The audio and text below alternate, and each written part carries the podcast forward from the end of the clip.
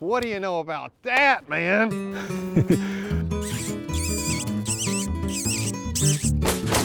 That was pretty fun. Were you at Taylorsville when you saw the Sasquatch people, or is that Rachel?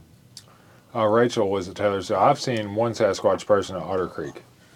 Looking for A Sasquatch. Yeah, putting stuff in the trees and like, oh, you know, that's Yeah. what Rachel was saying at Taylorsville. I think she took, that's what she took Megan. It's a fun group. Fun group. I think the, Sasquatch I think the the Sasquatches they they they typically they're down more south of Taylorsville. You think they're a little more more of a little more Taylor- cavey? Yeah. Okay, well that makes perfect sense. You guys want to jump into it? Heck here? yeah. Maybe we can circle back to Sasquatch habitat later. I'm, Ch- I'm Chase Wininger, host of the podcast. Lee McClellan, co-host. Hope everybody's doing well. Um, we have to put a, a new uh, thing on our podcast because it's now award-winning Kentucky Yes. Afield Podcast. Tommy, you're the first guest on the award-winning Kentucky Afield podcast. Yes. What a privilege! Congratulations, fellas. Tommy, you're a wildlife biologist. You're with the deer program. I am. Yep. Pronounce your name for me. Your last name, I'm not going to get it right. It's Apostolopoulos. Apostolopoulos. So yeah, way way more Greek than I am. That's for sure. But Well, you know, it looks tougher than that. Uh, I mean, that, that sounded pretty simple when you Yeah, it said it, did. but when I look at it written, I'm like, oh, well, oh yeah, 14 letters, six Yeah. syllables. It's a Is So- it? it's a lot. Oh yeah. When you order pizza, you just say, uh, Tommy. Oh yeah. Tommy A. You give That's, that's name? usually what I am for for everything. Because my last name is Wininger, but it's spelled Win and Ger. And when I used to swim, I'd, I'd get up there on the starting block and they'd announce your name, and everybody got it wrong. So I know that you dealt with the exact same, probably worse. Oh yeah, yeah. No, uh, during during my football days, I was a pop, which is a little bit easier for everybody. Mm-hmm. Yeah. Um, around here, it seems like everybody just calls me Tommy A. Tommy, I just call you Tommy. Yeah, yeah. Tommy. I appreciate that. It's better than some of the names I've been called. so- Yeah, no doubt. T- Tommy from the Deer Program. Well, I'll tell you what, like Lee said, award winning. Maybe we should hit on that. You want to tell them real quick? Oh well, we uh, we took the award of merit at the Kentucky Association of Government Communicators yesterday for podcast radio program. We got edged out by one about the East Kentucky floods, and uh, you know, pretty ours was about bears. I Yeah, the one we submitted was number 106 with uh, John Hast Hast. about black bears. Maybe we'll submit one next year, Tommy. Maybe this will be it. We'll just have to Yeah, we'll cross our fingers. see how it goes. If this turns out real good, then uh, we'll put your name on the award too. That's the first time we've put in for anything. I mean, That's we, awesome. we started this podcast from scratch, so Yeah. we've learned Very as we cool. went. Very Yeah. cool. Congratulations. So we are, have been overdue on a podcast. I've been wanting to do one for a bit. We had the holidays pop up, so we kind of are a week late here. And the reason I've been wanting to do one so bad is because of modern gun season just wrapping up, and I took Kristen out, and Mm-hmm. I got to hunt alongside a few other buddies, and my fiance took her first deer ever, so that was And it was a So beauty too. yeah, so was a monster. It was a good deer. Um, it was a better deer than I thought she would probably end up with. But we started that adventure two years ago. So last year she she picked. I mean, I got her out shooting, and then we did the hunter ed exemption last year, and she hunted, but she wanted to shoot a buck, and we sat there and we went hunting and hunting, and we never got a shot at a buck. So this year, exemption was gone, so, so she had to go through the actual hunter ed um, process, and she got her hunter ed the um, certification on Saturday. The season started, so she started going hunting on Sunday. It's perfect. And uh, yeah, we'd probably gone four times, and we had seen plenty of deer, but she just had been passing them. But the good thing she did was uh, dry dry fire drills. So when we were out there set up, and if a doe walked out, then she would just aim at that doe, and with no round in the chamber, and squeeze the trigger, and the gun would, you know, click. And she probably did that 30 or 40 times, just aiming at deer and pulling the trigger. And so I felt really confident that if the deer walked out, that she was at least practiced up, because I think that's the best practice you can you can get. And then the day she ended up taking one, you know, and, and the whole time she's hunting, she's on her phone and she's just kind of hanging out, you know, looking at the, the birds and whatnot. But that deer came out and I could tell she was she was nervous at that point in time, right? Pretty good buck. He's out there, he's following a doe going directly away from us, right at like 180 yards probably. And I could tell he was just going away. So I grabbed my rattle antlers and I gave a real quick rattle and that got him to turn quartering away and he stopped and locked up and I was like right on the shoulder, just like you practiced. And when that gun went off, man, that deer buckled up and I was watching through my binoculars and he ran probably 30 yards and crashed right there in the field. And I was I was like, oh, he's down, he's down. And I pulled my binoculars down and she looked at me and she said, I missed. I said, no, he is down right there in the field. And she was convinced that she had not hit that deer, and she was only convinced of it because she was so nervous that she was afraid she hadn't. You know, when like you're worried mm-hmm. and you talk yourself into it. Shaky. Oh know. yeah. I told her, I said, you can see the deer in the field. And she pulled the rifle up, and I said, more to the right, and I could see the barrel going to the right. And as soon as I saw the barrel aim at that deer, she put that gun down, and she was like so excited, which I'm glad because you never know with a new hunter, you know. And she's an animal lover. How how is someone going to react when they actually, you know, kill their first animal? Because there is something to that. But she uh, put a good shot on it. I think she was, you know, happy about that, right in the heart. Went 30 yards, and she was on cloud 9 So since then, we've enjoyed five meals from that deer. Heck yeah. Many more. Actually, if you include all the summer sausage I've eaten, probably like 15 meals. Because I will sit there with a log of that summer sausage and I'll just start eating it. Do you get the snack sticks ever? I love those. I haven't. I've With, actually the, with so the I've- cheese and oh my god! I Yeah, sit there and just so like it's like before this year, a I was. I was processing deer myself. Um, got a couple in the freezer and realized that like I could just put some more hunks of meat in there and roast them or Yeah. take them actually the processor. So I just took it and left a note. Split summer sausage snack sticks. So I've got a whole deer coming back. Oh yeah. Summer sausages and snack sticks. I'm pretty excited about Heck it. yeah! Which Snack sticks processor did you take it to? C and J, C&J? Mm-hmm. and I think they send it somewhere else. I think they send it to Webb's, but For the summer sausage, I mm-hmm. think they will. Maybe for the snack sticks too. I went to Kingsley's, mm-hmm. um, which I never had been to before. I walked in there and I took them just chunks because I processed the deer myself in the garage. So I took them vacuum sealed muscles, basically, just solid muscles, and got uh, cheddar and jalapeno summer sausage back, and it was excellent, excellent. And I think they might do theirs in house. Would that make sense? I mean, they're it's Kingsley's. It's a butcher shop, so Yeah, well, Kingsley's is famous. I- That's over by Bowman Field, Kingsley's. yeah, Right? and the owner was there, and I talked to him. He told me he used to be on the board of Hunters for the Hungry, so they definitely know what they're doing with deer. And it was, to me, I, I walked in and I asked him if they still had room for donations, and he said, yeah, you know, they get allotted for um, 48 a year, and so far they've only taken 32, and this was after gun season, so I'm still planning on taking a Yeah, Hunters for the. Hungry donation up there.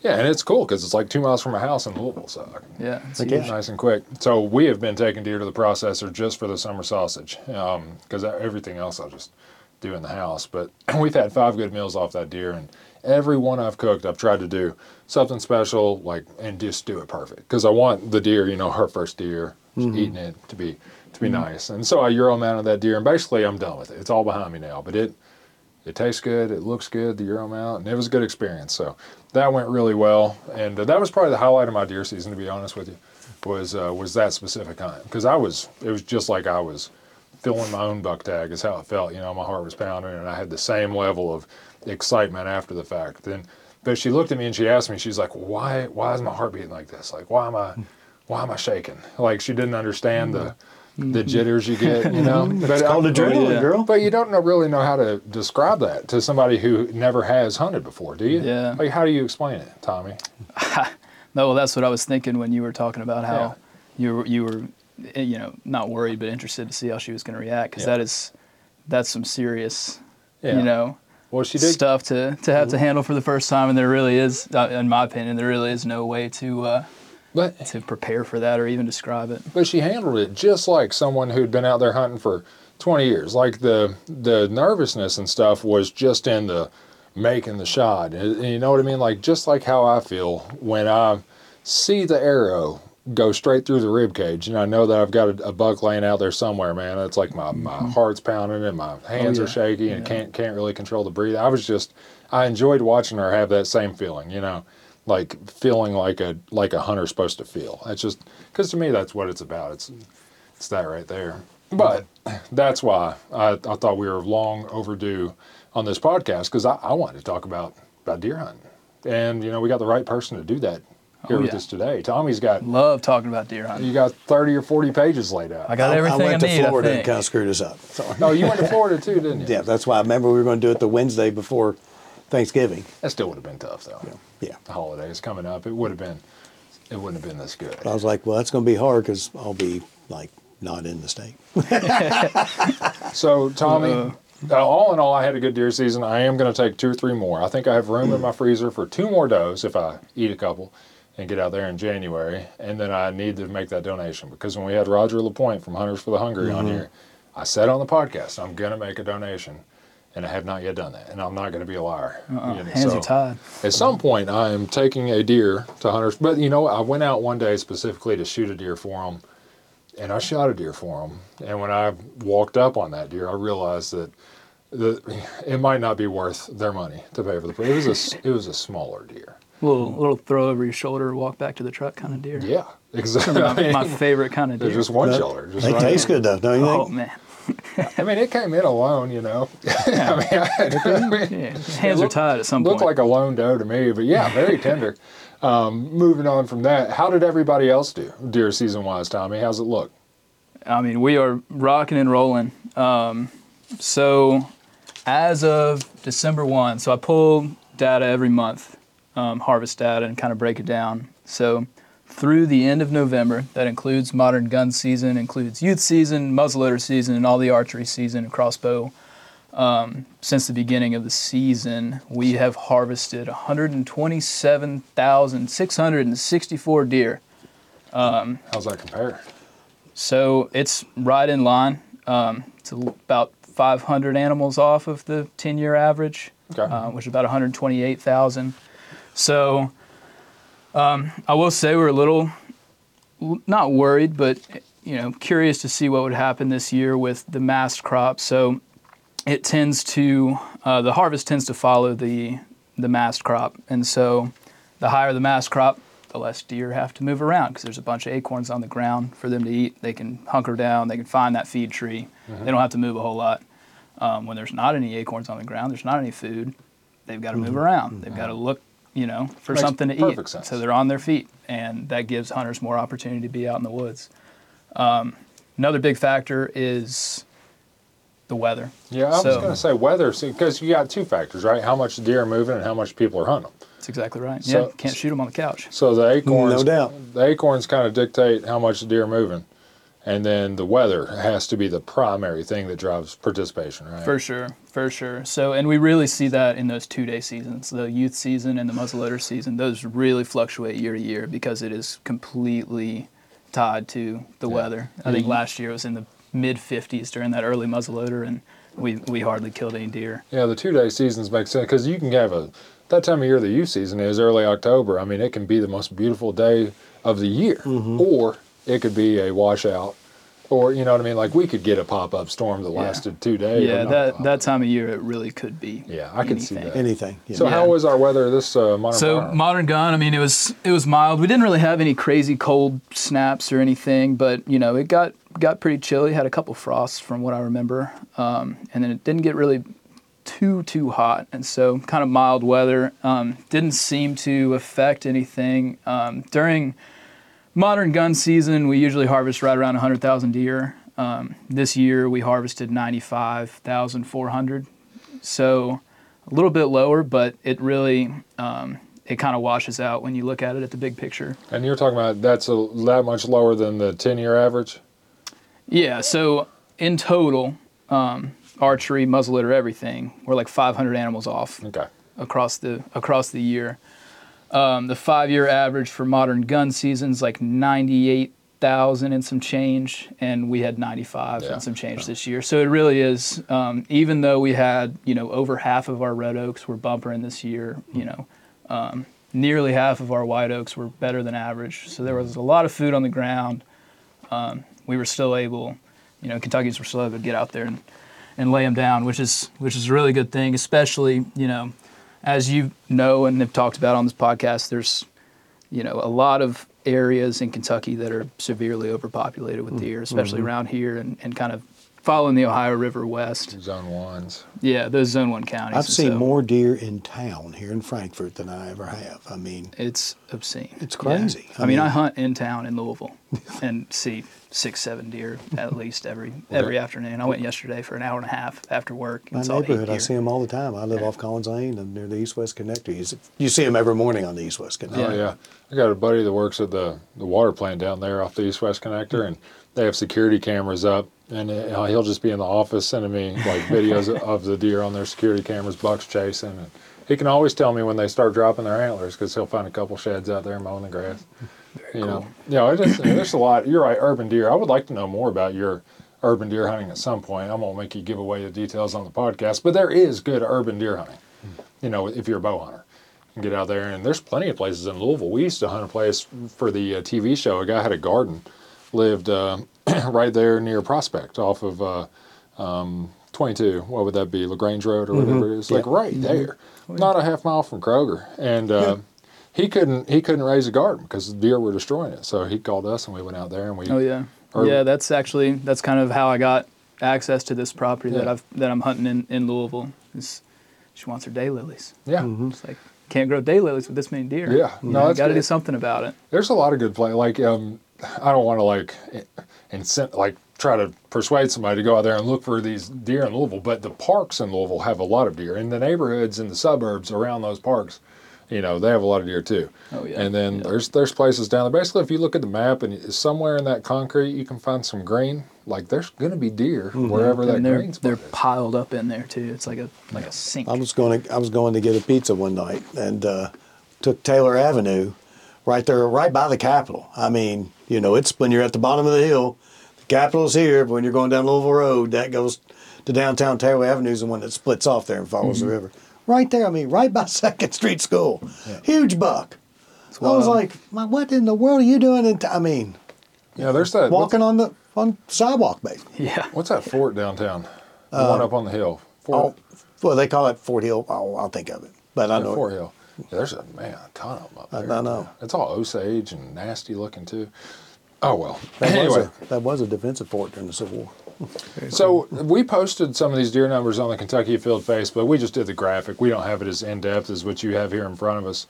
Um, but we have a nice, beautiful graphic that Ashley Reeves, one of uh, Lee's coworkers, made, and we Mm-hmm. Got we got She a won first place yesterday too. I was proud of her. We got a bunch of comments back on that post, right? And there was a lot of just random comments, but some some of the uh, comments were good. One of them was just asking about like the number of hunters now versus in the past. So because that's kind of a comparable thing to the deer harvest numbers, right? Yeah, yeah, and you know to be able to look at these numbers and compare them, you know that's that's an assumption that we make is that you know our tag people out hunting the hunter effort is relatively constant. And that's how it has been over the. I mean, that, yeah, yeah, and and with with sportsmen's licenses and bundles like that, it's pretty hard to tell to Mm. parse out like who's buying that license for deer, who's Yeah. Mm-hmm. buying it to just go fishing. You know, um, the senior licenses as well. But we've got a pretty good idea on on deer permit sales and how many people are hitting the woods every year, and it's, I mean, it's it's relatively stable. I, I know that there's a lot of concern with some other species and hunters in general, you know, on the decline. Um, but that's not something that we're seeing in Kentucky for our deer hunters. Um, haven't really dug into it too hard as to like why we're still deer hunting and not coon hunting or anything like that. You know, something you know any kind of comparison like that. But as far as our hunter numbers are concerned, we're we're rocking and rolling. I mean, we've still got um, I can't remember off the top of my head, but it's it's in the hundreds of thousands of people that are that are buying deer permits every year. That's a good point you made a second ago about the bundled license because that's something that we've heard before, Lee and myself on the podcast. Is you're right because most people are like, well, how many deer hunters do we have? But then you could you could easily tell them if, if the only deer permit if everybody had to buy a deer permit, right? Right. If you mm-hmm. had to buy a deer permit, But you got then the number of deer permits would tell Tell us. you. But Yeah. but if you're buying a sportsman's license, where you know I get everything, Or and I decide not to go deer hunting, the department I don't know that. You know, all I see is that the sportsman's license was bought. Mm-hmm. Or what if you're a, a license exempt landowner who mm-hmm. owns you know over five acres? you're Right, right, and we do we do a little bit of math um, in regard to that. Like we kind of know our success rate for our permit holders, and then we know how many deer are harvested with a landowner tags. We're able to see kind of how many landowners are hitting the woods. it out. Right. Get at least a good estimate because that number might be different. If you're hunting your own property, you might have a higher chance of success. Mm-hmm. But you know, it's but it, that'd probably be a good estimate. But the point being that because of youth license, because of a senior license, because of sportsman's license, you can't just say, well, here's how many people because. You're right. Some of those people might not be deer hunting, even though they're getting those those bundled packages. So, yeah, yeah, but and if if they were, I just found the number. It's three hundred and twelve thousand people had either a deer permit or one of those bundle that were able to hunt deer in Kentucky this Three, year. 312,000 people had the ability to deer hunt based on a purchase. That's correct. So- so- yeah, and yeah. so that comparatively over the 10-year average, that's we're up five percent from that average um, in 2022. So um, haven't looked into 2023 yet, but I I expect fully for it to be you know relatively stable. about the same as the last one. Mm-hmm. So some of the questions that we had, that was a good one. One one group of uh, individuals said that their county used to consistently be in the top ten, right? And that it, over the past five years or so, that their county has significantly dropped down as far as total harvest numbers. And they were just asking what variables there could be for something like that. Yeah, so I'll go out on a limb and assume that's in the bluegrass region. It was Is Owen County. Yeah. So Yeah.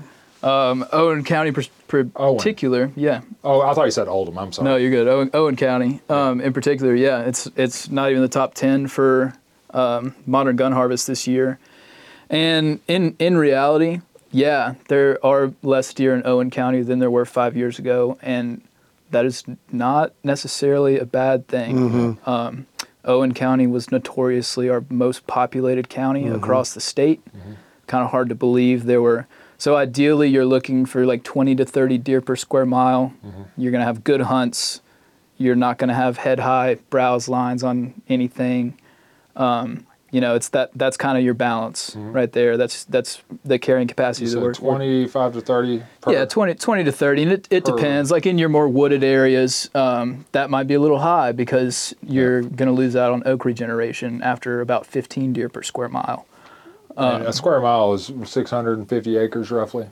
Yeah, sounds somewhere right around in that ballpark. Um, so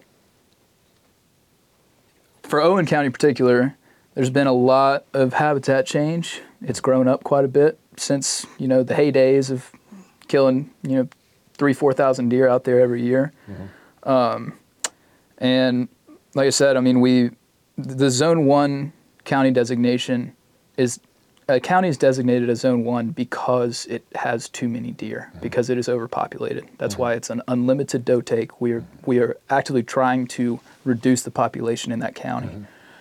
Um, Success story, Owen County. Right, right. So it's gone from like 100, and so remember that 20 to 30 mark.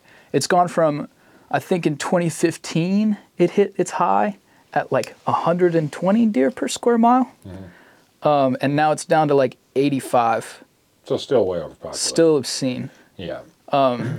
But yeah, whoever whoever asked that question, they're they're right. There are less deer in Owen County. There's still three, four times as many as would be preferred for the habitat. Yeah. which you know it, it, and that's that's kind of a, a rabbit hole you can it, having too many deer can lead to all kinds of Mm-hmm. issues for the herd for everything Yeah. um, for your hunting For- you know Yeah, it's tough to man. I Mm-hmm. don't know. Yeah, I'm sure you know, Tommy. It's tough to hunt overpopulated places. Yeah. Like when you've got does on high alert all the time, just walking. You got more noses and more ears and more eyes around you.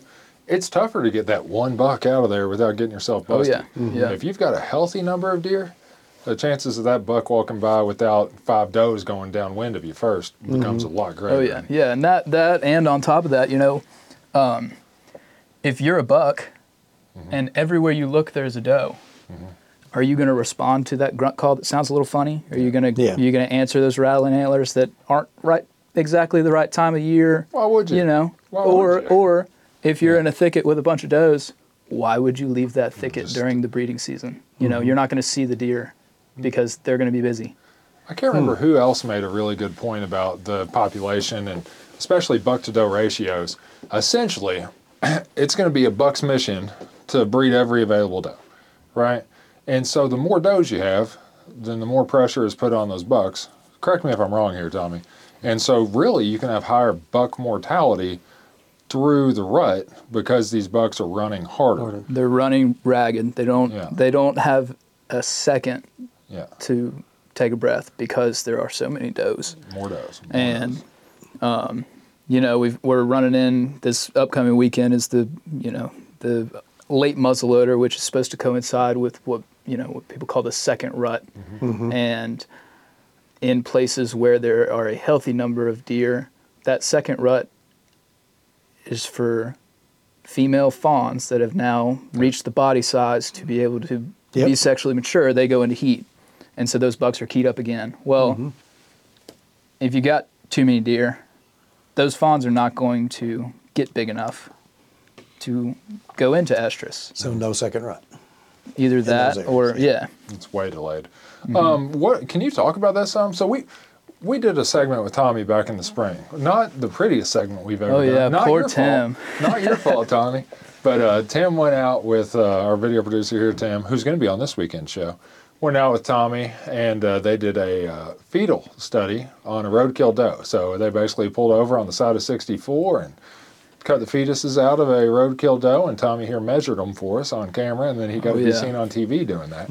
Oh yeah. Um, but yeah. the whole point of your of what you were doing there was essentially to figure out peak rut, right? And then you can see in your numbers like a second rut, right? Right, what- right. Break And that down for us. Tell us. So, yeah, well, first, props to Tim for sticking through that segment. That was quite a green belly doe. She'd been there for like a week. um, it was it was a pretty nasty roadkill, but yeah, I thought it was fresher Um, but she than had- that when I sent to you guys out after. That but was oh yeah. fault. Well, I think the one I think the one that we went after at first wa- had been hit like that morning, but I guess somebody picked it up or something, and we The like vapor we're driving back and found this deer. Like ah, let's go check it out. Sorry, man. Been there for a week. It was one of those 80 degree March weeks. Yeah, you know, Oh. just, no, it wasn't that hot, but it No, was, but I feel like it had been. She was pretty. Uh, she was pretty rank. So But what do you- what she do had you do? triplets though, which was really cool to see. Um, so basically, if we starting here in the next couple weeks and running until May and even into June sometimes, we across the state are stopping on roadkill does, Uh-huh. opening them up, aging them, measuring how big the fetus is because if you are able to determine how big the fetus is, then you can backdate it basically Mhm. and find the date that that fetus was conceived. So you can Oh, find wow. nearly, you know, pinpoint within a within a day or two when that doe was bred. So you know when she was in heat. Hmm. You know when that deer was bred. So that's great for that one deer. Well, she's dead. You know, she got hit by a car. But if you if you go across the state and go region to region and pile all these up year after year, now you have this beautiful bell curve Yeah. of here's your peak rut, and then mm-hmm. here's your blip in December. Here's your second mm-hmm. um, while we're doing that, we're also looking at fawns. If fawns are pregnant, it's a good thing. It means that the population is probably in a good spot. Mm-hmm. If every fawn is barren, if we have adult does that are barren, we're able to see with a little bit of um, testing through, like cutting some some tissues to see if eggs were even dropped. So if we've got a bunch of adult does that are barren and dropped eggs, that means they were fertile. They were ready to be bred, but they weren't. Then that means there are probably too many does out there. too many does. Bucks couldn't get to them all. They couldn't even get to them. Yeah. Which is happening in some places in the state, and which is kind of wild to think about. That is wild to think and it's about. not because there aren't enough bucks. It's because there are too many does. just that many. Yeah. Yeah, that makes we have over a quarter million bucks in the state. So I've seen debate, and I can't remember where I saw it or who it was. It might not have been legit, but I've seen debates before, just being a deer hunter and looking at deer hunter stuff, of the second rut, like people debating its existence, right? Or yeah, well, or- there's where it comes from. Mm-hmm. Is some places there isn't. Yep. so it's completely and basically that body weight. I've heard seventy pounds. Is that about right? Seems about right. So yeah. it's essentially those those yearling female deer. It's not that you know they, if they might come into into heat and, and be bred their first year of life if they get big enough in time, right? Yeah, those fawns that were so they were born in you know May June, and they'll be bred if they're big enough, like you said, that beginning middle of December. So fawn. But we've had we've had does that we've picked up that were bred at the beginning of February. Mm-hmm. So there are these outliers, hmm. which you see sometimes. Like I got trail camera pictures from a, a hunter this year that had spotted fawns, you know, in the mm-hmm. middle of October I've seen them in October. Hmm. mid to because late and that and that's why just because they're born later. Yeah. So that's kind of another aspect of overpopulation where like if you have this many does, if you have too many does, and they're not all being bred at the right time, the, the reason the rut happens when it does is because the fawns can be born at a time in the spring, right before green up, or right after green up, excuse me, after mom has had green up to get big and you know Produce be milk. full of nutrition to Yeah. to yeah to nurse these fawns, and then they'll be big enough in the wintertime when there's not as much food to survive the winter. Mm-hmm. So if that cycle gets messed up because there are too many does, you know, and they're getting bred later and later or earlier or any you know any time outside of that window, that's Well, the, the one that was bred in February probably had a rough time making it through that first winter, don't you think? right. Yeah. Or- if, if they did it all. if they're born if they're bred too early dropped too too early then the the doe might not be able to produce or lactate to the point to take care of on the front end yeah. so it's really there's a sweet spot spot's what tommy's saying of too early bad too late bad and, and too many deer causes too early too late Exactly. Yeah. Yep. Yep. And you know, it's a herd health concern. It's also you know, individually, it's it's a hunting Mm-hmm. thing. Like I want to see bucks. I want to see bucks acting like bucks. Mm-hmm. You know, I don't want to sit there during the rut and not see any deer because they're all Mm-hmm. you know in the thicket. Man, peop I think people used to, some of my buddies. I we I had access to two farms to deer hunt, right? and one of them was one of those farms you go sit in a tree and you might see thirty or forty. You know what I mean? Just deer everywhere, and there were good deer there too. I mean, good deer. And the other farm I had access to hunt was one of those where you might scrap out four or five deer a night. You know, but for some reason, I would go to the one that had a lot of deer and I'd shoot those. I enjoyed the heck out of that.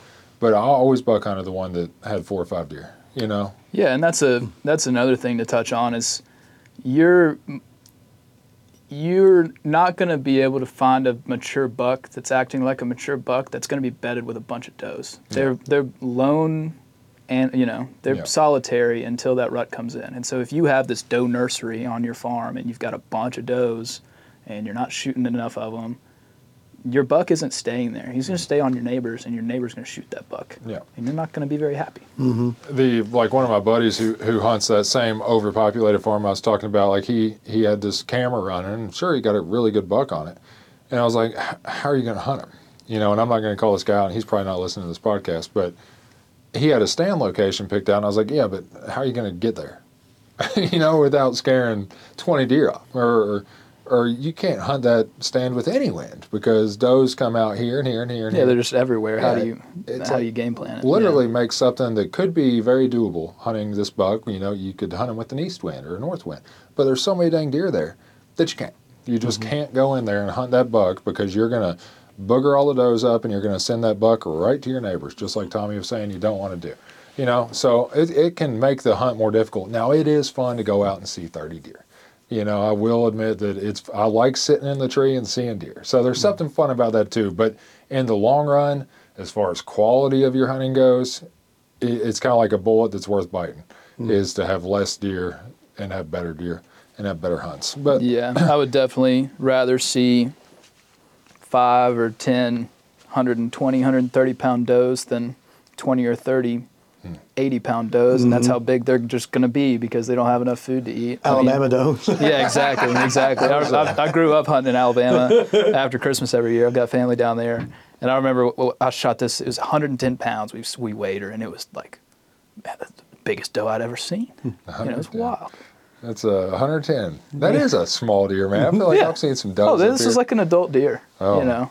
I've seen some does before that I wish I would have had a scale for. 'em. Yeah, we had a herd health check in August on one of our WMAs, and had 155 pound like three year old doe. Really? Like that's a that's a healthy deer. No So I'd to what see do it. you uh what are some of the out, like crazy things you've seen doing deer deer studies deer work here with the department Or wait but let me back up before you worked for the department of fish the kentucky department of fish and wildlife did you work for any other conservation organizations beforehand No, I'm too young. too young Yeah. it happens you know? I got on with the department first in 2018. I worked for John Hast and Terry Brungis when they were dealing with the Henry County pigs uh, wild pig population. Yeah, so got to got to work with them on that quite a bit. Got to go down and play with the bears a little bit, and the elk um, in East Kentucky.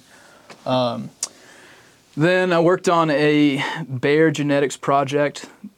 After that, through the hair hair snares in, Yeah. in southeast Kentucky. Um, University of Tennessee was doing a research project on that, Yeah, I thought that was a cool project we had. Hast oh, told yeah. us about that a bit. Mm-hmm. Hey, Yeah, it that's was- probably the it was really podcast that neat. we It submitted. could have been, yeah. Uh, yeah, the podcast of Hast we submitted for the awards. Yeah, so it was cool. It was it was a huge uh, study. I think it was like five million acres they were looking at. I mean, Kentucky and Tennessee trying to get some some uh, like genetic work on on these bears and where they're coming from and where they're headed to. We should circle back to bears here in a minute because I got I'm bear hunting this weekend, so I could talk bears. Oh yeah. but before before we get too far off track, um, what like just as far as the work you've done with with deer or other other animals here at the department, what's like some some of the more outlier or, or crazy things, something that just surprised you? Like I saw a 19 year old elk one time when I was out with. That's nuts. Um, so recently, that that reminds me of something that's pretty cool. Um, so Joe McDermott, my boss, the the deer program coordinator, he did his master's project on uh, fawn recruitment and survival in southeast Kentucky, Clay, and Leslie counties. He was Very low deer density, big woods. You know, not a whole lot of deer. Um, got a call from a fella Yeah. I think it was the second or third weekend in gun season. Mm-hmm. He said, "Hey, I killed this deer. It's got a tag in its ear to call this number." Yeah. And I thought, and I thought, because we haven't done That study. deer research like that since then, Yeah. And how long ago was that? You think? 2015 and 16. So 18 years ago. Or eight. eight years. Yeah. So this. okay. So, so I was thinking and thinking like, there's nothing. Is it a doe? And he said, no, it's a buck. Killed Yeah. this big old buck. Yeah. And then it all occurred. to me, it's like that's, that's one of Joe's fawns. Yeah. from 2016. and so pretty I cool. got him to call the, the he called the hunter and gave gave him all the information. He, he like he had the day that that deer was born Yeah. and where it was born, GPS location. Because Oh, he, wow. he did the VIT. yeah, it, it was really neat. Yeah, They- yeah, it was one of the one of the VIT. Because uh, we had a great video of Joe jumping in a trap. a Oh, yeah. trap. It was- remember they were live trapping them. So you had this fawn just in this trap with it, and it's it's trying to go head out the back of the trap. So its back legs are kicking in the air at the entrance, and Joe he turns his head around backwards and he dives in there, and for one frame of the video that.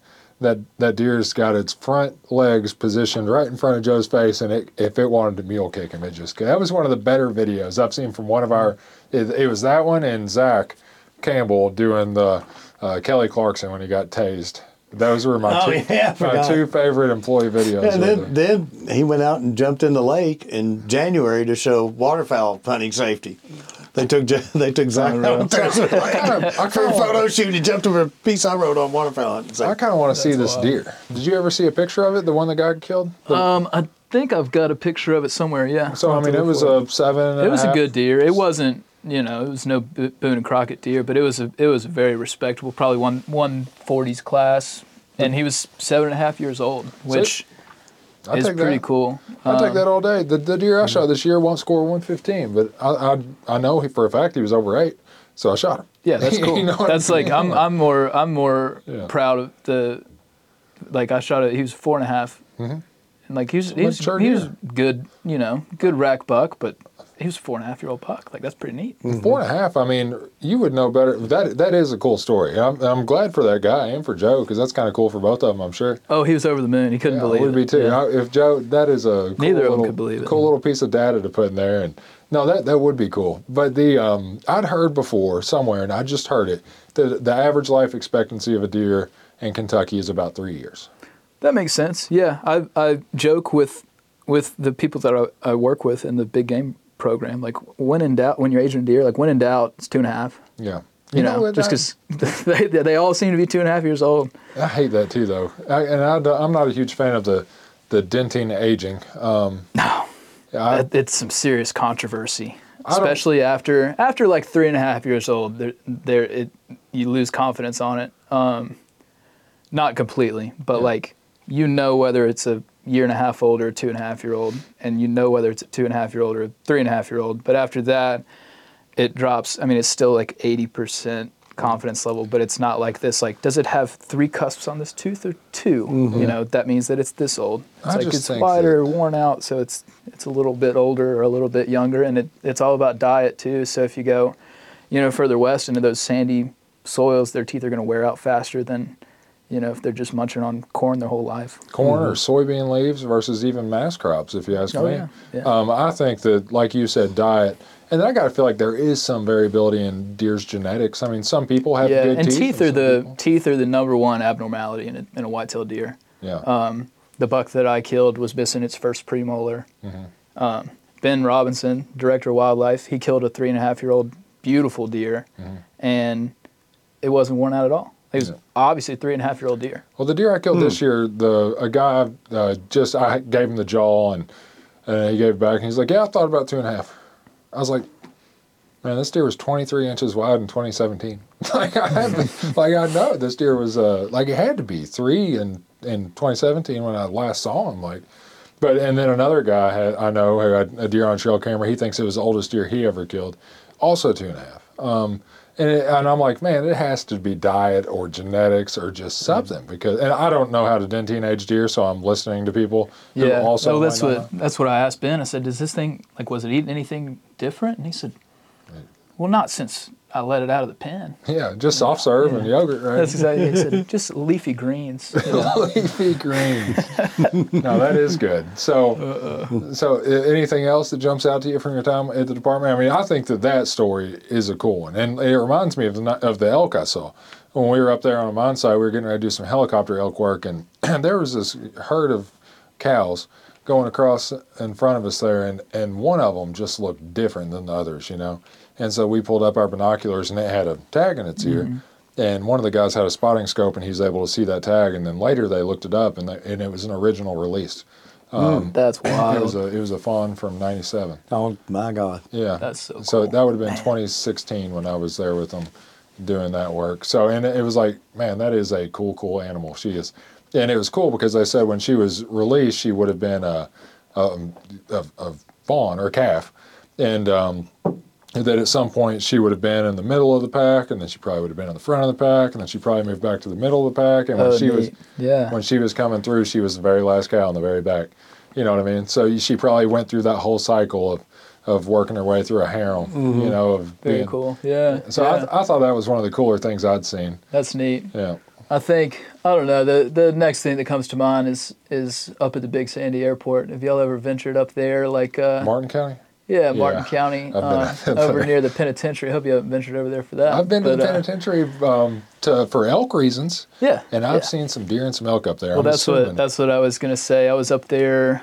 Oh, I guess it was the first week of uh, modern gun season. We were doing some fire line work up on on Czar, Mm-hmm. um, back behind the airport, and they've got those big hay fields on each side of Oh, the yeah. of the road, and so had one, you know, Boone and Crockett elk in this field with his thirty cows, and then a little while. You know, a little ways down the road, there's another Boone and Crockett elk with his 30 cows, Yeah. and and in between, we're sitting there watching the second one, deer. and here pops out this, I mean, monster bug, Yep. nose to the ground, like weaving through the cows. Didn't even look up. Didn't care they were there. Didn't care we were there. That was that was pretty neat. That is cool. It's That- like I don't know. You don't really think about that kind of interaction. Like from North Carolina, we have some elk in Cataloochee Valley, but not like here. You Oh, know, there's God. probably hundred elk down there, and they they. You go down to this one field, and you're like, they, they're the elk. All right. It's cool. The uh, Yeah. have you been to that airport before? I don't think so. It's a Martin County. Uh, it's a it's a federal prison and an airport in Martin County, and then right next to it. I've been up on the, the place everybody ATV rides in Martin County. Okay, yeah, it's not too I far want from to say there. Miller Brothers. Does that sound right? Yeah, it's not not too far from there. This is well, this borders right outside of Oxford. Yeah. This borders Czar too, so it's a big chunk of really good ground. And there's a new apple orchard there. I think it's the largest apple orchard in the state of Kentucky. Oh and my it's God. got like a 15 foot tall high fence. Just That's trying what to keep those things because out of be in there. there uh-huh. going, I, said something, I said something to the owner about, "Are you worried about the elk getting in your apples?" And he's like, "It's not the elk that worries me; it's the bears, because those those bears will climb that fence." oh no. and Tear it up. Yeah, they'll get in there. So, but that's a, that is a really cool area. I've only been there once or twice, but it was it wasn't as cool as Tommy described. I didn't see Boone Crockett elk, and, and they weren't out there with cows. But there was a a nice bull bedded up in one of those hayfields you're talking about. And then Oh, we yeah. went around the corner, and, and there went a 155 inch buck across the road, and I was like, man, this place is. It's nuts. It's- yeah, they're they're pretty uh, pretty restrictive on the number of permits that get drawn at Czar every year. I think it's like And so- six. Yeah, and so the elk still kind of act like they did. Yeah, Um, they just haven't been hunted hard, you know, like they have been. Yeah, you know, those first south. years uh, that it's a DIY hunt too. Um, it's no guiding allowed on that specific piece of property. And I don't Good. know that you would need it. You Yeah, that's for another walk.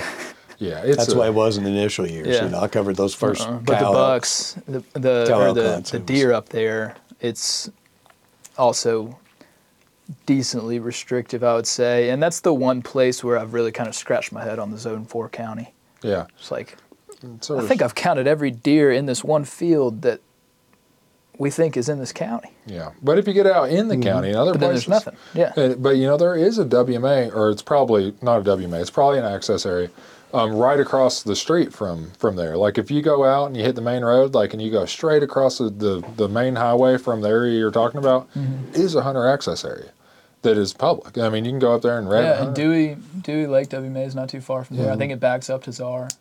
So, I mean, there's there's opportunity out there, and there's a- a, bunch of deer. It's it's it's kind of nuts. That's the thing about Eastern Kentucky is that you know most of our population lives Northern Kentucky, Louisville, mm-hmm. Lexington, Bowling Green, um, and just don't get to see Eastern Kentucky that much. But the truth is that there is more ground to do stuff on out there. Like this weekend, I'm going bear hunting, like I mentioned. I have no idea where I'm going to be on Saturday morning, but I've got hundreds of thousands of acres to choose from within mm-hmm. 30 minutes of where I'm going to be staying. Yeah, there's more public land in southeast Kentucky than anywhere else in the state. I think mm-hmm. it's I think it's over a million acres, It- uh, including Daniel Boone. Yeah, I literally have my choice of going to this 60,000 acre WMA that's 20 miles that way, or I can go to this 6,000 acre WMA. You know, it's just literally land, and, and the opportunity to do stuff there. You, there are deer. Like if you go up on CT Ataya WMA, you're going to see deer. And there are also coyotes, and there's also bobcats, and there's elk, and there's bear, and there's, There's quail. and yeah, quail. Uh, Say that too loudly. there's- There's, Oh, quail up there. a grouse, I flush grouse up there. I mean, there's some some cool stuff happening in Eastern Kentucky. You just got to drive that way to go see it. You know what I mean? Oh yeah, I love it out there. I, It's like, halfway home for me because I'm I'm in like the big mountains of North Carolina, kind of north of Asheville. I was looking the other night. Our high top on the the property that we hunt is like 3,600 feet, and I think Black Mountain, which is the highest point in Kentucky, is like 4,100 feet. Yeah, And it Pine. Mountain's what, like 2,600, Uh, something Pine like Mountain. I'd have to look at a peak on Pine. Pine runs at about 26, and Cumberland runs at about 2,800 to 3,000.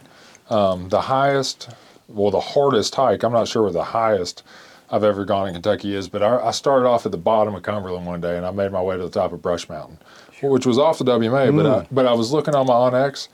And it, it's a public pro. I mean, there's a hiking trail that goes up mm-hmm. there. So it wasn't on the WMA, but I was sitting there on the WMA, and I was like, if I go half a mile further, I can be the highest point. And for some reason that day, I just felt like doing something stupid. so I walked on up there and went to the top of Brush Mountain just so I could say I did it. And nobody cares, and it wasn't really worth it. Mm-hmm. you know, because the top of those mountains is, for the most part, timber. You know, so when you get up there, it's not like you can see a big view or anything. I mean, you're just looking at the underside of oak leaves for the most part. But you know, it's it's still cool. But I'm, I'm looking forward to going back this weekend.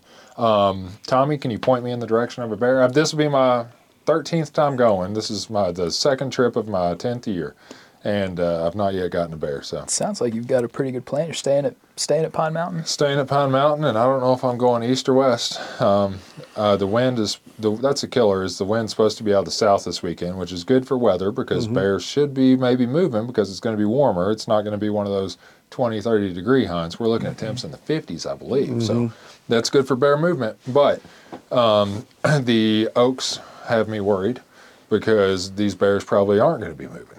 Because the Got to find you a, find you your oak flat. I know where they're at. go but for a I'm- walk. The problem is down there in eastern Kentucky, there's so many oaks. I mean, they Mm-hmm. are literally everywhere, everywhere. And uh, so, I mean, it's you can find an oak flat pretty easy. Is the hard part. I, f- I feel like the bears probably can too. Yeah. And they probably hang out at the oak flats that I don't know about because I don't go. I, I mostly stick to paths and roads.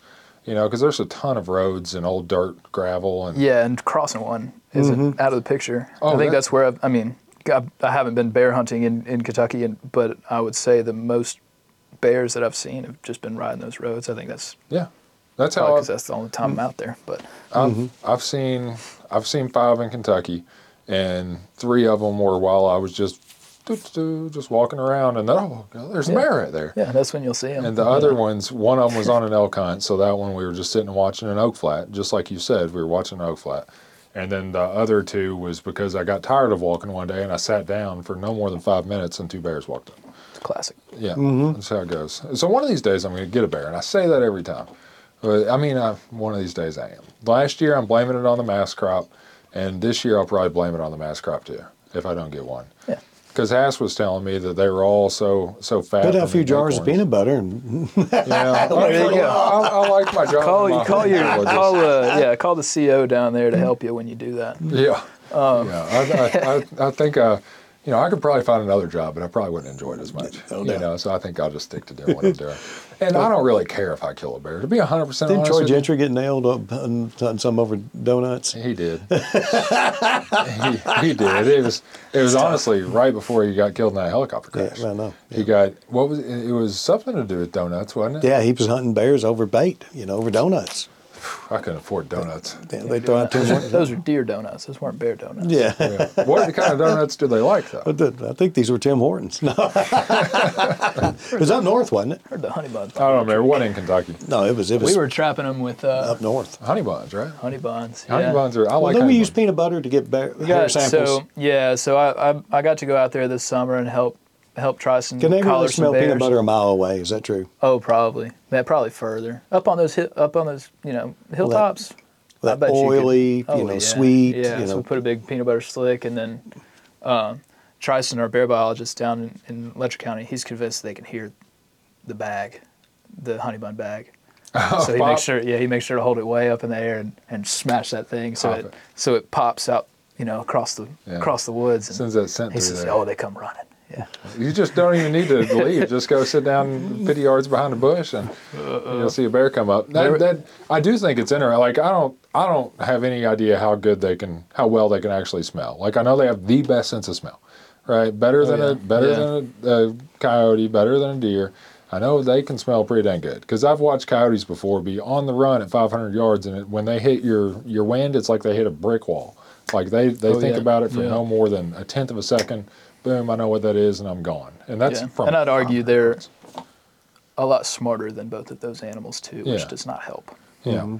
So the wind's tough, you know, because a lot of the WMAs and the areas you hunt down there, like CT Atai and Elk Forest and Robin, some of those are much different. But then you got areas like Martin's Fork um, or Pine Mountain where you're hunting one side of, of a ridge. And so you're fairly limited there on what you can do as far as approach goes. And so when the wind is out of a certain direction, it, it can make things very difficult on you. But that's why I don't know where I'm going because I'm just going to go. I would kind of like to see new land this year, so somewhere I've never been, maybe. Uh, Bobby, my, who I'm going with, has a spot picked out um, very close to the Tennessee border. Um, he's planning on walking in. He found some some ponds that are kind of tucked up in some some hollers down there. A little bit of open ground in the middle of some. I mean, it, I never had looked at this area on a map before, but it, it looks good. I don't know if water is really a draw for bears. What do you think, Tommy? Yeah, I don't know. You think? Depends on what's going on. I mean, like I feel like most animals You get going their this weekend? yeah It's gonna be pouring rain, so I doubt it. this weekend it is. It is in West Kentucky at least. I don't know. I need to look at my weather forecast up again and see what Because I I'm- was looking for late muzzleloader season, like the first first weekend. and It's looking looking a little cruddy, but I don't know. I had a friend in grade school that would say, you know, the deer move in the rain because they know you can't hear them, Yeah, I do so think. you better get out there. I actually agree with your friend a little bit. I'm not going to say the rain's that much better, but I do think that um, weather events that are Oh, just yeah. odd can be a better time to hunt. Because not just because like they might get the deer up and moving, but because I think that in certain weather events you can better predict where the deer are going to be. Yeah, Like and if- I like the rain because it's I can move around a lot quieter. Oh, yeah. I the sign that I see is going to be fresh. Yep. You know, Those you just you're. It seems like you're a lot more keyed in when everything is quiet. I think that goes all around. Um, I love to fish in the rain. fish don't know it's raining. Yeah, and I've, some of my best dove hunts have been punctuated with rain. Really? Sun comes up, you shoot birds. Rain, sun comes out, shoot Mm-hmm. Well, birds. they've only got that window. Yeah, You know, I mean, they know that too. So I just think like, on a really, really cold day, give me a south facing hillside. You know what I mean? Or if it is a monsoon of rain, or I want to be somewhere near a cedar thicket after it's over. You know, or a heavy, heavy snowfall, like give me some cedar, give me some cover. Or if they need warmth, give me a south facing hillside. If it's real, real Mm-hmm. especially down there. Yeah.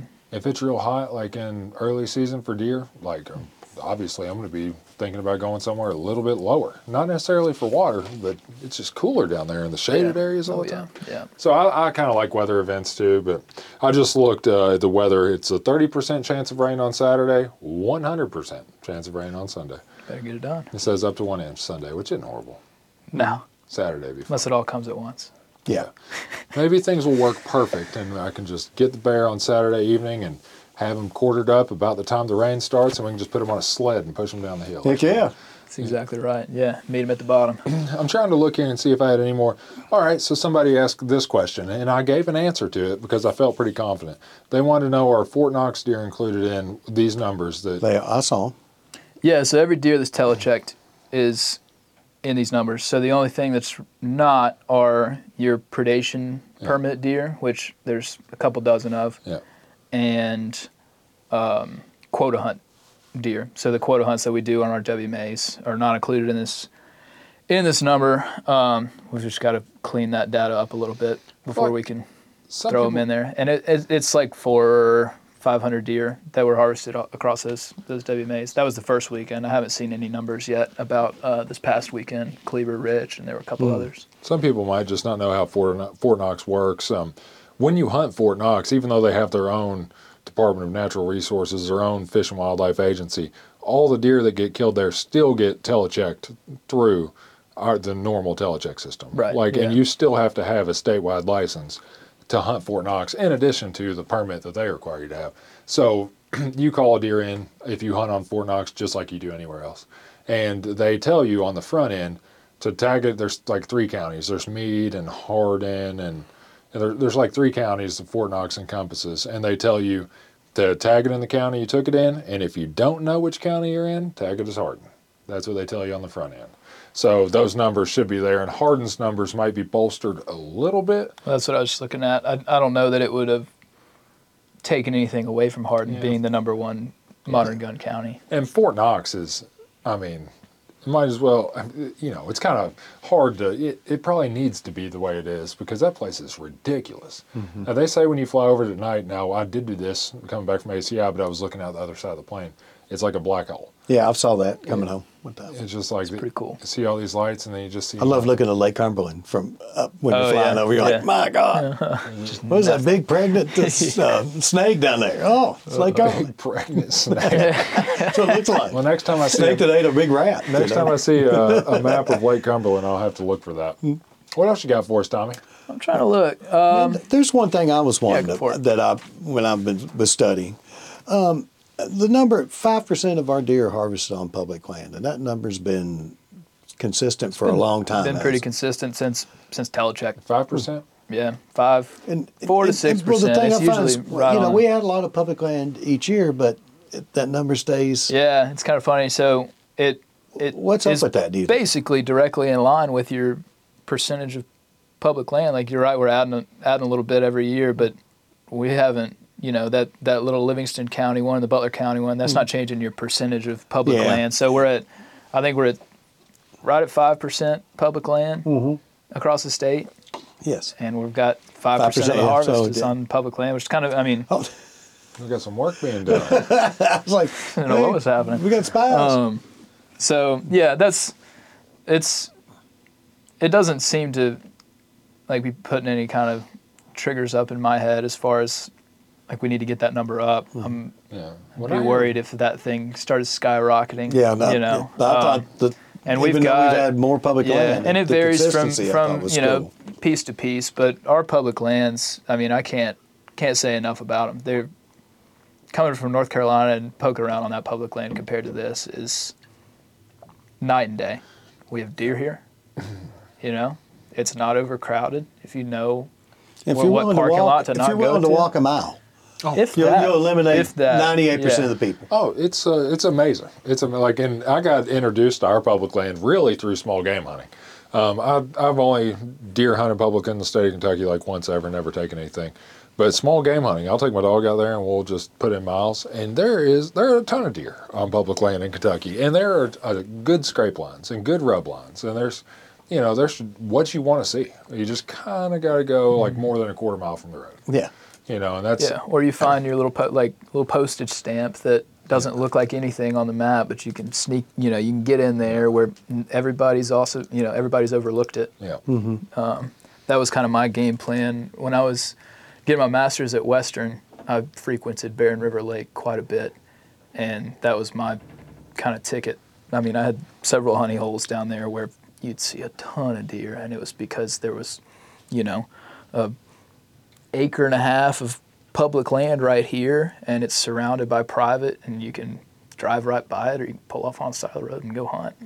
You know, and didn't kill anything. I missed several good deer down there.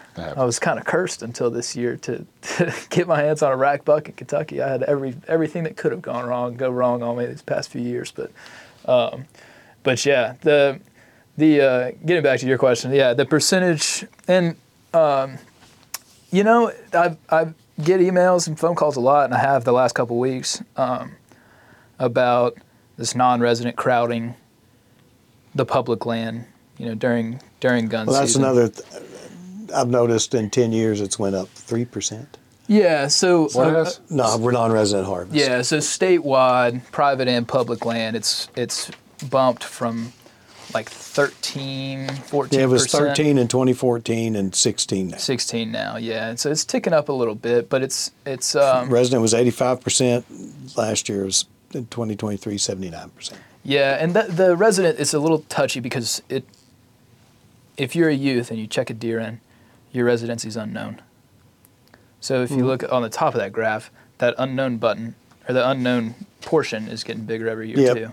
So that could be it's it's I, I look more at the non-resident percentage than I do the resident percentage because those unknowns kind of skew that a little bit. But the yeah, the non-resident's gone up to it's about 16% of the harvest. Um, our quota hunts are capped at 10% non-resident. And that's about what the harvest is there.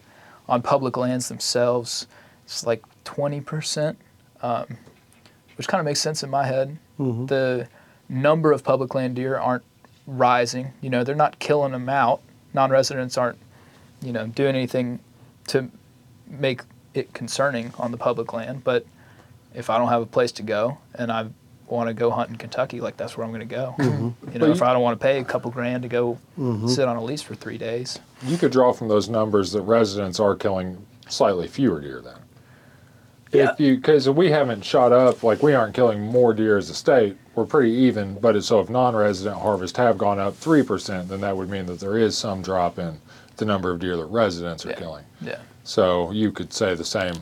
You know, it- you'd have to extrapolate it Yeah, out. and it would it would be slight if you kind of standardized all this harvest. Mm-hmm. Um, it it would be it'd be very slight, but yeah, yeah, I would- suspect. I mean, that's six percent on the graph from eighty-five to seventy-nine. I would- assume so that the the proportions changing a little bit. Mm-hmm. Yeah, and I feel like once you, if you're looking at the numbers versus themselves, you'd have to do that division one more time. And I might be wrong. I'm not a mathematician or a biologist or a scientist, but like you'd have to look at the 14% the non-resident was compared to 17% non-resident was, and essentially say that's a 17% increase or so. Even though it's a 3% increase, it Right, is right, a, yeah. a 17% increase on itself. Um, Yeah, and I think that it's definitely something that is kind of on everyone's mind right now.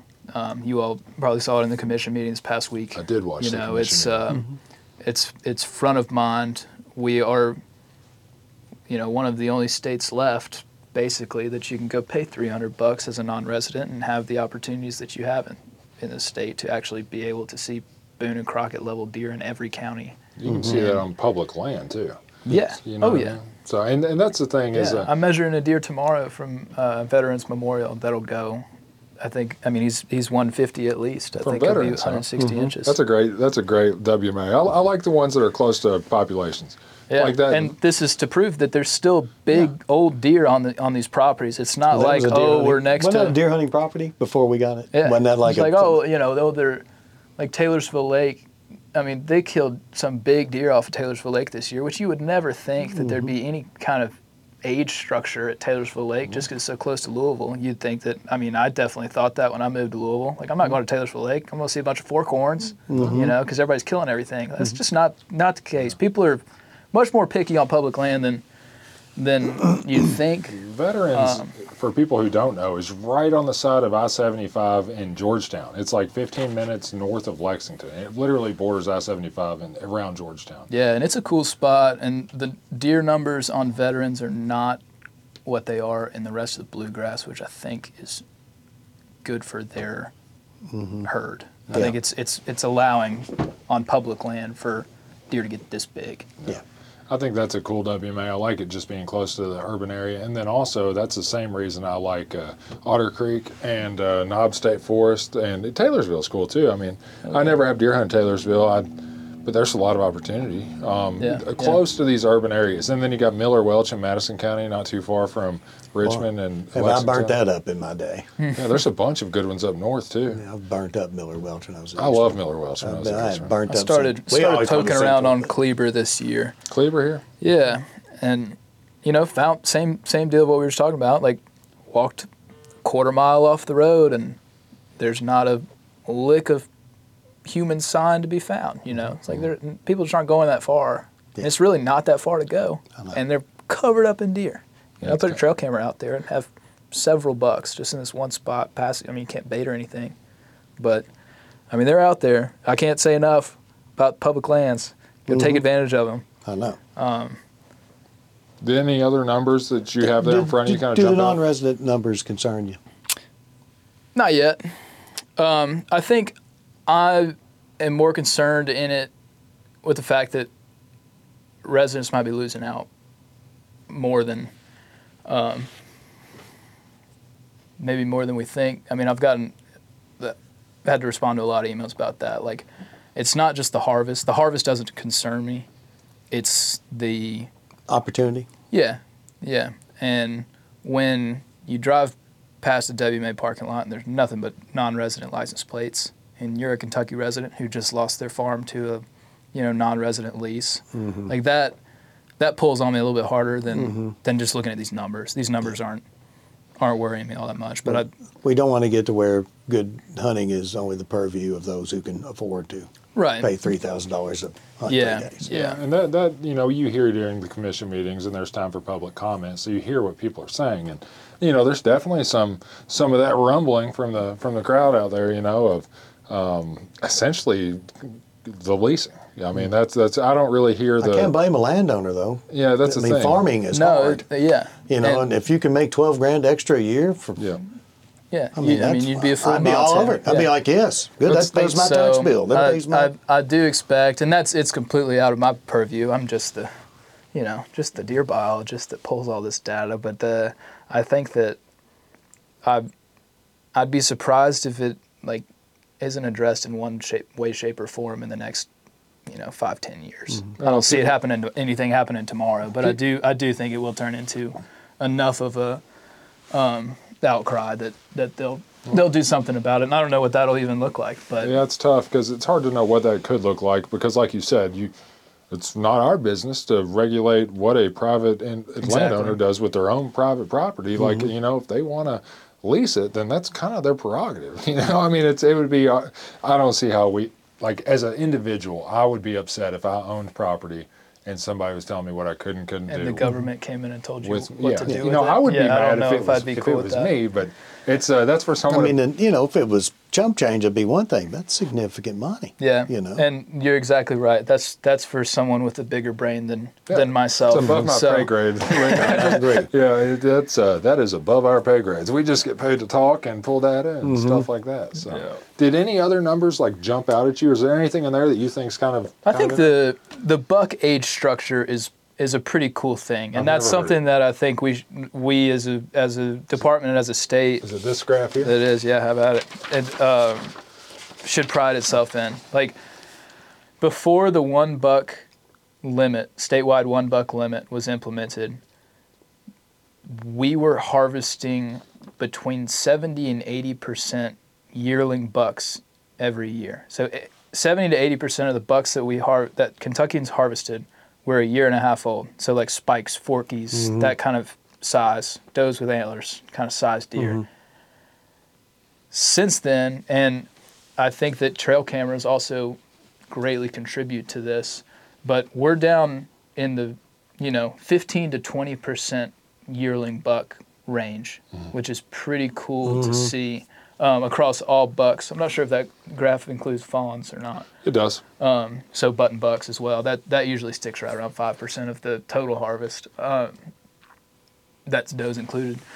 But so that's pretty neat, and, and that's if if you have killed a buck in Kentucky and you call to check it in, that's what that question is that they ask on telecheck is the inside spread being 11 inches or not because uh, we ran some numbers few years back and found that there is a very clear cutoff between year and a half olds and two and a half plus year olds. And it's not going to catch them all, but it's a really good rule to follow that if it's less than 11 inches um, inside spread, it's probably a yearling, probably a year and a half old deer. Um, and if it's greater, then it's two and a half or older. And so that's how we're able to parse those numbers out without having actual physical check stations like they used to. Looking at your uh, data here, uh, one thing jumped out to me, and it, it looks like archery hunters are the best managers of the resource to me. That's just what I'm looking at. And the reason I say that is because as I look, archery hunters killed uh, 6,000 males and uh, 9,000 females, right? That's right. So- yeah, and it's it's like that every single year, and I don't know that it's a conscious management decision Well, or it does, what, man. but I I mean as a as a semi archery purist, I like to think that yeah, like it's because it's because we care more. Well, not just that, but part of it is after you sit in a tree long enough, you just kind of want to Something shoot walks by, something. it's, it's gonna catch some heat. Yeah, that's exactly. You know, any, anybody could sit out there for two weeks during gun season and Uh-huh. not, not shoot something. You sit out there for two or three months, you're like, uh-huh. Oh yeah, yeah. The nubbin Next thing he head. walks by, Yeah, the, the, the nubbin head that caught the heat last night is Well, uh, Something that's coming that's to a why. head. I got to hit this more. The, the cellular. Uh, oh, go Oh. I'm sorry. I just want let me finish that thought real quick. So archery hunters killed essentially 100 for 150 percent female to male, right? So 6,000 males, 9,000 females, um, and they killed 690 male fawns. Now, as we move to another category, uh, firearm, 57,000 males, 42,000 females. So we see that that ratio goes the other way. Now Yep. we're now we're buck heavy, 5,744 fawns. Now that is over 10%. Well, I mean, so that's not as far off as I, as I thought it was. Essentially, I was thinking that archery hunters probably have an easier time telling what a fawn is and what isn't. Yeah, in early season, Yeah. those fawns have spots. Yeah, so it's And easy. By the time rifle season rolls around, They a button not. buck is the size of a small doe. But like, you look know. at crossbow for instance. Crossbow hunters took uh, uh, thirteen thousand total deer, and eight hundred and fifty were fawns, whereas archery hunters took fifteen thousand six hundred total deer, and six hundred ninety were fawns. So just less fawns per eight. But I'm assuming that's because it's earlier, and like Tommy said, those fawns are kind of marked up and easy to identify. And then as you go through the seasons, get later, of course, I shot a, I shot a, I'm not going to call it a very young deer. Um, I'll not call it. I. I killed a fawn last Yeah. last night. It was, so but it's getting turned into snack sticks. But this time, of. Yeah, hey, this no time doubt. of year, it's hard to tell, man. Those fawns look a lot like doe. Heck yeah. You it's can tight. tell by the nose, the length of the nose. Tasty. So- Yeah. Well, I sat I sat last night. I saw six deer. They were all bucks, and so I shot the legal deer that was in front of me But there and you go. went home. I, Mm-hmm. I don't. I don't feel. You know. I have I no- would prefer I- to clean a big doe and get And more then meat. beat Oh, the yeah. snack sticks when you're out doing and, field and work. my, my argument, that might be something to touch on because I don't know how many hunters know about it. It's like that button buck that's on my property right now is I will never see him as an adult deer. Mm-hmm. He's going to go miles away when mom kicks him out of um, the area during the rut next year or right before the rut next year. He's going to disperse Mm-hmm. and go to somebody else's farm and grow up.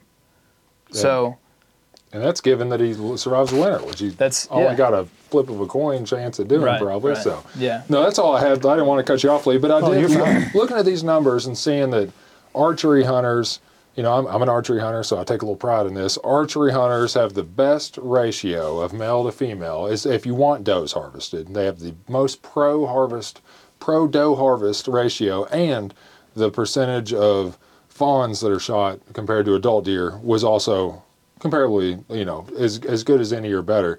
So I was thinking archery hunters, the managers, mu- just the, the. But that's just me kind of goofing off and, and being proud of being an archery hunter. All right. Well, you got anything else, Tom? We've kept you long. This is probably our longest podcast.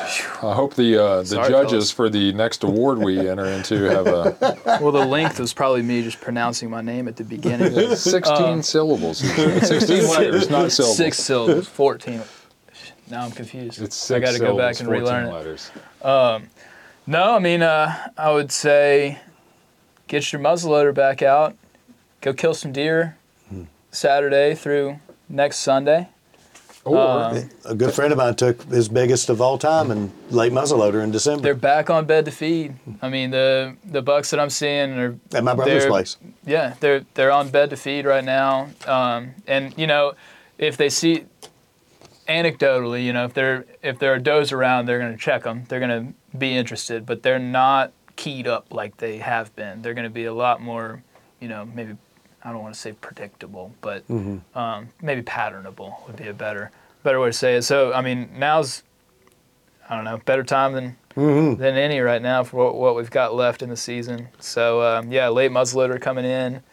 Um, weekend after Christmas is Youth. youth, free youth weekend. Free youth week. Yep. So weekend. um, would highly encourage people to to find a youth and take them out there. Then this weekend, But- like Bobby, who I'm going bear hunting with, he, he's taking us Thompson Center bear hunting because he's still got a buck tag. Mm-hmm. Just his in case. Yeah, Yeah. he's still got a buck tag, uh, so he will be deer slash bear hunting. And uh, I've always been interested. I kind of have this thing in mind now where I want to eat, I want to eat a bear, right? I want to try a bear, but I kind of almost want to try making something out of a deer skin too. I don't know. I don't know why. I've just That'd got this neat. weird little. I had a buddy down in, in Bowling Green when I was down there that that was what he was he was just sure he was going to try and try and make something. So I saved all my skins all, all year. I bet they're still sitting in his freezer. I, feel, I saw this guy on uh, Etsy. I don't know, or it might have been Etsy or something. He he was a trapper and he had made a full coyote parka. That's so awesome. it was 100% parka, had a hood on it and everything, and he was selling that thing for $3,600. I was like, I need to learn how to sew. and start Yeah, start need to do keeping some hides yeah. here. Heck yeah. All right, Tommy, I appreciate you coming by. yeah, Lee, thank y'all for having me. Oh, no problem, man. Yeah, and uh, we'll be talking to you. I'm going to talk to you again after uh, season's over and kind of see where we finished up. I don't know Yeah, if that'll be be on the happy to. podcast or not, but I do want to. No, that'd be. I think a year in review would be a good thing. Year in review. Yeah, Absolutely. after after everything's counted up and said and done. And sometime after MLK Day, after I make my Hunters for the Hungry donation and get my last two deer. Believe me, the, the, you know, like the guy from the um, Wild Tail, he's like, you know, the deer hunting drives so much of what we do. Oh, it's billions, billions of dollars in, in the state's economy every So, year. I mean, there's- our whole the whole department. passionate is- interest. So Yeah, I don't think we could ever talk about this. deer too much, and No, for our listeners, I don't absolutely think, not. You know, can always talk about deer. yeah, no doubt. Never a bad time. All right, Tommy. All right, we, fellas, thank you so much. we appreciate it. See you guys. All right, man.